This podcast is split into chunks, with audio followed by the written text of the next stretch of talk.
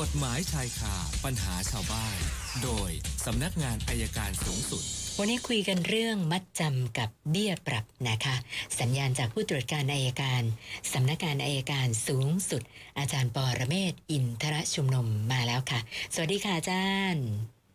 สวัสดีครับคุณธนาครับเชิญค่ะผมไปอ่านเจอคำพิพากษาฎีกาอยู่เรื่องนึงเนี่ยครับพูดถึงเรื่องมัดจำกับเบี้ยปรับเรื่องนี้เป็นการซื้อรถนะครับซื้อรถทำไมระยะเวลาส่งมอบรถกันหรือยังไงนี่แหละนะครับคร่าวๆแล้วก็มีค่ามัดจำรถยนต์เนี่ยผมไม่รู้รถยี่ห้ออะไรเขาไม่ได้ให้รายละเอียดเพราะมัดจำไป900,000โอ้900,000เลยมัดจำไปล้านค่าค่ะนะครับแล้วก็ส่งมอบรถกันไม่ได้เขาก็จะริบมัดจำทั้ง1 ล้านศาลก็บอกว่าโดยปกติเนี่ยมัดจำเนี่ยนะครับถ้าผิดสัญญาเนี่ยถือว่าริบได้นะครับถือว่าริบได้แต่เนื่องจากว่าคดีเนี้ย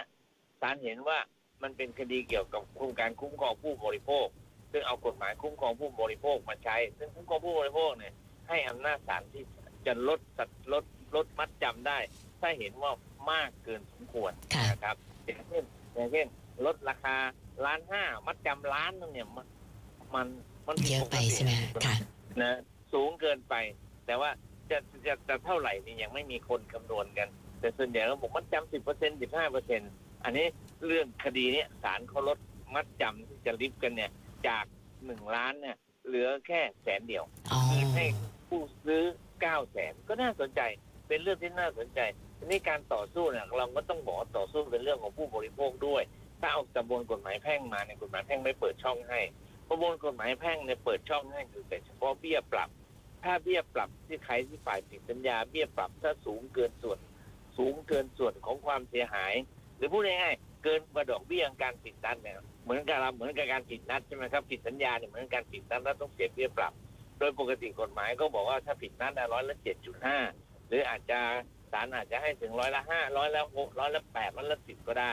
แต่ถ้ามันเกินส่วนมากกว่านั้นศาลก็จะลดลงมาตามที่เห็นสมควรทีนี้ประเด็นนี้มันก็เกิดประเด็นขึ้นมาใหม่ว่าจากนี้ไปเนี่ยดอกเบี้ยผิดนัดเนี่ยมันไม่ใช่ 7.5 บาท107.5มันเหลือแค่105เพราะฉะนั้นถ้าใครผิดนัดหรือผิดสัญญานะครับแล้วฝ่ายที่ได้เปรียบก็เหมือนกันก็พยายามลองคุยกันดูนะที่ผมพูดเนี่ยอยากให้ทั้งสองฝ่ายที่คุยกันแล้วเมื่อเราผิดสัญญาแล้วเรามีเบี้ยปรับเราก็ยอมเสียเบี้ยปรับในอัตราที่ถูกลงก็อาจจะเหลือสัก5 บาท4 บาท105104คือพูดในแง่ว่าจริงๆแล้วเราเป็นการปณีประนอมรับผิดชอบร่วมกันนะครับน่าจะเป็นประโยชน์มากขึ้นแต่ว่าอย่างไรก็ตามแต่การต่อสู้คดีนะมันต้องต่อสู้เป็น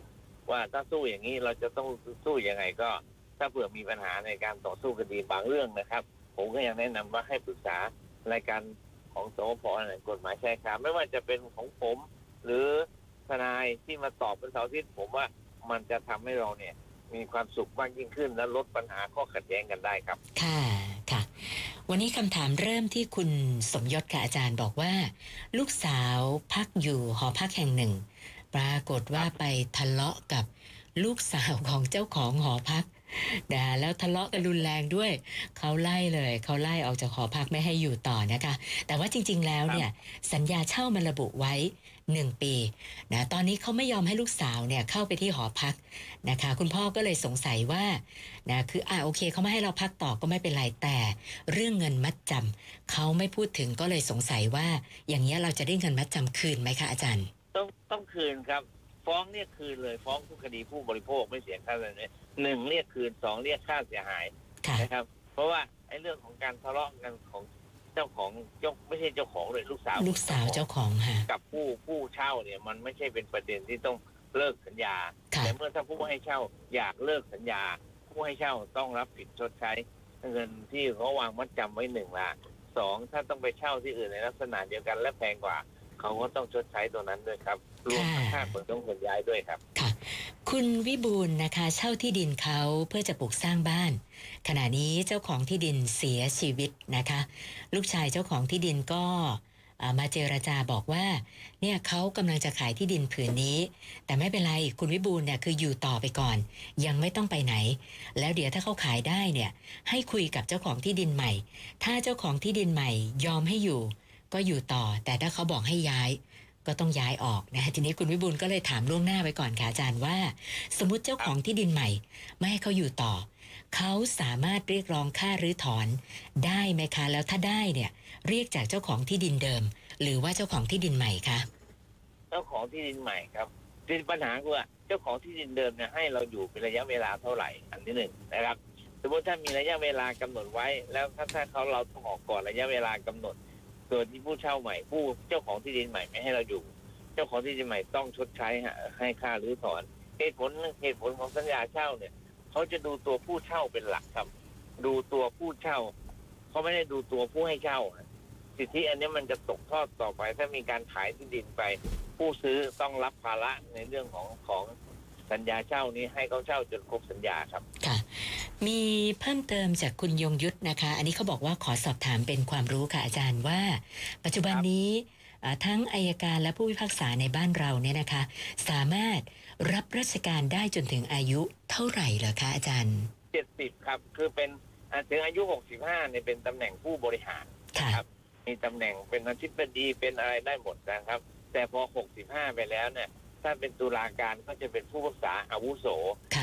ซึ่งไม่เป็นผู้บังคับบัญชาใครนะครับต้องคงทำงานเป็นอิสระอยู่ภายใต้การบังคับบัญชาข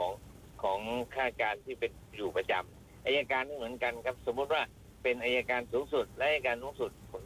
พ้นตำแหน่งบริหารอายุ65นะครับพอ66ก็ยังเป็นอัยการได้แต่เราเรียกว่าอัยการอาวุโสนะครับก็เป็นลูกน้องกลับไปเหมือนกันนี่คือระบบที่มันเป็นอยู่ทุกวันนี้ครับค่ะคุณสรยุทธสมัครเรียนเป็นภาษาอังกฤษนะคะเป็นคอร์สออนไลน์ราคา 3,000 บาทนะเป็นการสมัครทาง Facebook นะคะโอนจ่ายเงินไปเรียบร้อยก็รอว่าเขาจะตอบกลับมาว่ายังไงปรากฏว่าไม่ตอบสักทีหนึ่งก็เลยเข้าเว็บนะไปดูอีกครั้งหนึ่งปรากฏว่าเข้าไม่ได้แล้วกลายเป็นว่าเว็บไซต์ปิดไปเรียบร้อยนะคะก็เลยสอบถามมาว่าแม่เจอแบบนี้เราจะทำยังไงได้บ้างคะอาจารย์แจ้งความครับแจ้งความดำเนินคดีทางเศรษฐกิจทางเทคโนโลยีนะครับหาดูตรงนี้ดีกว่ามันอาจจะเป็นการช่อโกงประชาชนก็ได้หรืออาจจะเรื่องของปราบปรามทางการเทคโนโลยีได้ครับค่ะมีอีกท่านหนึ่งสอบถามเรื่องอุบัติเหตุที่เขาเข้าใจว่าต่างฝ่ายต่างก็ทำผิดกฎจราจรนะคะคุณอนุรักษ์ค่ะบอกว่าเขาเนี่ยขับจักรยานยนต์ออกจากหมู่บ้านนะจะไปซื้อของที่ร้านค้านะก็ขับย้อนสอนจังหวะนั้นปรากฏว่ามีจักรยานยนต์วิ่งไหลทางแล้วก็เกิดชนกันเข้านะทีนี้ฝ่ายตรงข้ามก็บอกว่าเขาผิดที่ย้อนสอนคุณอนุรักษ์ก็รู้สึกว่าก็อีกฝ่ายหนึ่งก็ผิดที่คุณมาวิ่งไหลทางก็เลยสงสัยว่านี่ตกลงใครผิดคะอาจารย์ไหลทางเนี่ยไหลทางยังไงไหลทางบาดวิถีหรือว่าไหลทางขอบถนนมันอยู่ที่ลักษณะไหลทางด้วยใช่ไหมย้อนสอนเราจะผิดมากกว่าค่ะนะครับถ้าวิ่งไหลทางแบบทางหลวงวิ่งไหลทางไม่ใช่มันวิ่งไม่ได้มันวิ่งได้อยู่แล้วนะครับเพียงแต่ว่าปกติแล้วเขาจะไม่ค่อยให้วิ่งแต่นั่นเองครับค่ะค่ะแต่ว่าเราย้อนสอนนี่คือเราเต็มเราย้อนสอนอยู่แล้วใช่ไหมคะค่ะคุณมนัสคุณพ่อมีภรรยา2 คนนะทรัพย์สินก็คือบ้านพร้อมที่ดินนะคะเขาบอกว่าทรัพย์สินเนี่ยคือได้หลังจากที่สมรสกับคุณแม่เขาซึ่งเป็นภรรยาคนแรกแล้วคุณแม่ก็เสียชีวิตไปตั้งแต่เขาอายุ20ปีนะคะก็เลยอยากจะทราบว่าถ้าคุณพ่อไม่ได้ทำพินัยกรรมอะไรไว้เนี่ยนะคะนะบ้านและที่ดินหลังนี้เนี่ยลูกของภรรยาอีกคนหนึ่งของพ่อจะมีสิทธิ์ด้วยหรือเปล่าคะเนี่ยมีครับถ้าเป็นลูกของพ่อมีทุกคนค่ะครับผมแล้วก็มีเพิ่มเติมจากคุณสุวิทย์นะคะคุณสุวิทย์บอกว่าผ่อนรถกับไฟแนนซ์ก่อนหน้านี้ก็ชำระไปงวดเดียวเองนะคะชำระไปงวดเดียวแล้วเรียกขออภัย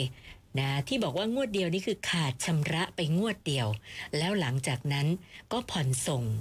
ต่อเนื่องตลอดไม่ขาดนะจนตอนนี้เหลืองวดสุดท้ายปรากฏว่าไฟแนนซ์แจ้งมาแล้วว่ามันมีส่วนต่างที่เขาต้องจ่ายเพิ่มอีกประมาณ 20,000 บาทเนื่องจากว่าจ่ายล่าช้าเขาก็เลยสอบถามว่าไอ้เงินตรงเนี้ยเราต้องรับผิดชอบไหมคะอาจารย์หรือว่ายังไงดีคะคือผมแนะนำว่าเรายังไม่ต้องรับผิดชอบหรอกครับยังไม่ต้องรับผิดชอบรอไปก่อนไม่ถึงตอนที่จะโอนกันค่อยว่ากันเหมือนอย่างเมื่อกี้ที่บอกแล้วถ้ามันค่าทวงถามหรือค่าปรับเนี่ยมันสูงมันลดได้อยู่แล้วครับค่ะ